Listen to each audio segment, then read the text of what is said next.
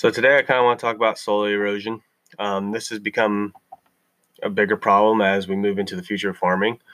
Over the years, between tilling and wind and rain and even irrigation, we've helped contribute to soil erosion, and we're losing a lot of topsoil, which a lot of farmers are starting to run into. And so they're adding more money into implementing nutrients into the soil, costing them more time and effort and money. Um, so I want to talk about a few conservation practices that we can use. Um, three of them are fairly simple and most people use them already today. And then another one's kind of one that most people don't think about, but they could use and it could help with their other systems as well. Um, so the first one obviously is no-till farming. I've found that this kind of is one of the better practices to use. Um, it's very cost effective. Doesn't take much to implement as far as money wise, and it actually saves the farmer money by not having to pay for that fuel or the maintenance on the equipment. And it also saves you time because you don't have to go through those extra passes through the field before planting. Um, and it's fairly effective in in reducing soil erosion. We're not disturbing the topsoil, so we're not losing some of that soil from wind when you loosen it up, and also helps water infiltration and leaves cover crop or plant coverage, I should say, on top of the soil to help reduce the impact of heavy rains and irrigation. And it's practical. You can use no till farming in pretty much any field or terrain. Um, and the effort and maintenance used to implement no till farming is is relatively low. It doesn't take much effort to do, practically takes none, and the maintenance is relatively low as well. Um, the only maintenance I could really see you maybe having to do with no-till farming is every so many years you might have to go through and disc just to break up the soil and kind of maybe reduce some of the compaction. If you're starting to get a lot of compaction, your soil is becoming hard. Um, the other practice we could also implement that a lot of farmers already use, especially ones in areas where they have a lot of rolling hills or steep slopes, and that's strip cropping. Um, this this is a lot like contour cropping or even terracing. Um, but basically, you can plant little strips of grass throughout your throughout your field to help reduce runoff of the soil and water off the field. Um, again, this cost is going to be relatively low. Um, initially, that first year, you implement the strip the strips of crops in there, or your grass strips. Um, you might have to pay. You might have to add. There might be a few more extra costs in there as far as planting and getting that grass strip to start. Um, but then after that, the cost of it is fairly low, especially in the main, maintaining of it.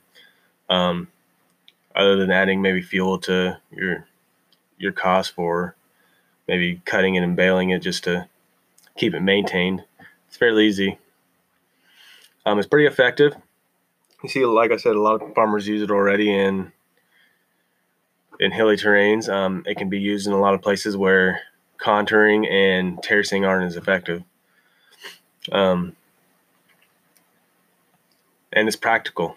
Um, not only can you use it on rolling hills and stuff, you can use it on flat fields too. Um, if you use it on flat fields, you're going to more likely use it for maybe a field that's on the bottom side of a slope or something where you might have a dry creek or a gully run through, and then you can plant your grass in there to help reduce the runoff from that and also make it easier for you to make it through your tractor so it doesn't wash out on you.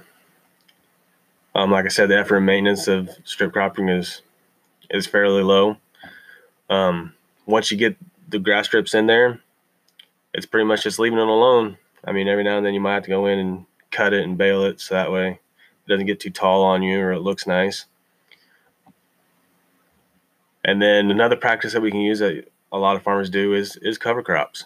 Um, these are going to cost a little bit more just because you know you gotta you gotta pay for the fuel and the seed and the and the and the you know fertilizer and stuff you're going to put in in the ground to produce this second crop. Um, but other than that, it's, it's pretty effective in reducing soil erosion. Um, having the cover crops reduces the the water impact on the soil from irrigation or heavy rains, and reduces the runoff from the water, and also helps protect the soil from high winds. Um, cover crop is pretty practical for most farmers.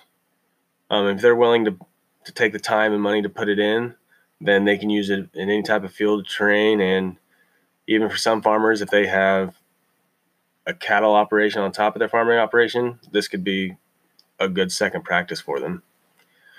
Um, and the last one I kind of want to talk about, which most people don't really think about it in, in terms of soil conservation, they think of it more in irrigation, and that's subsurface irrigation.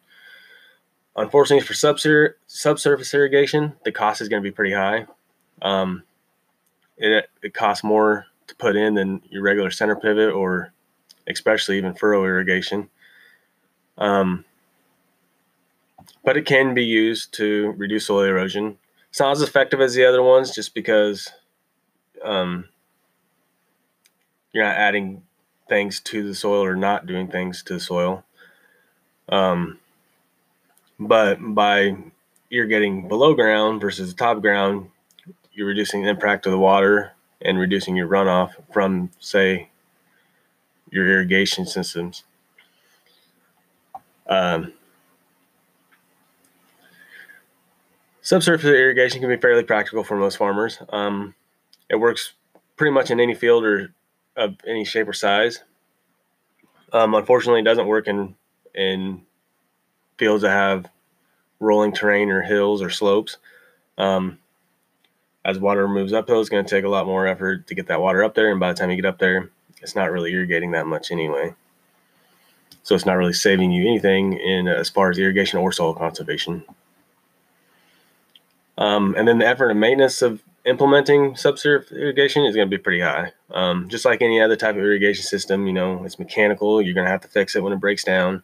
Um, a lot of subsurface irrigation's got a lot of filters in them that you got to keep maintained and replaced so they don't clog the underneath ground pipes.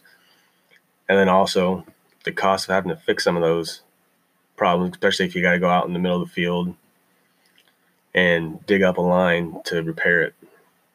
Um, so, with that being said, them are kind of the four systems that I looked at as far as reducing soil erosion.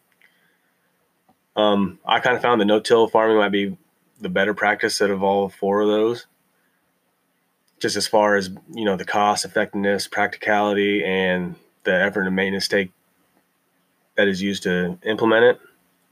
But strip cropping and cover crops are also very good methods. Um, subsurface irrigation can be used. It's not going to be as effective or as cost efficient as maybe the other three.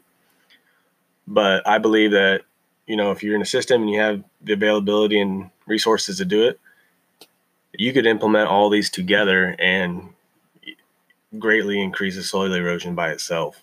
Um, with all these, you can you can reduce soil erosion. You can add benefits to the soil by having by increasing your organic material in it, and also you're going to get you know more efficient irrigation by adding a subsurface irrigation. So,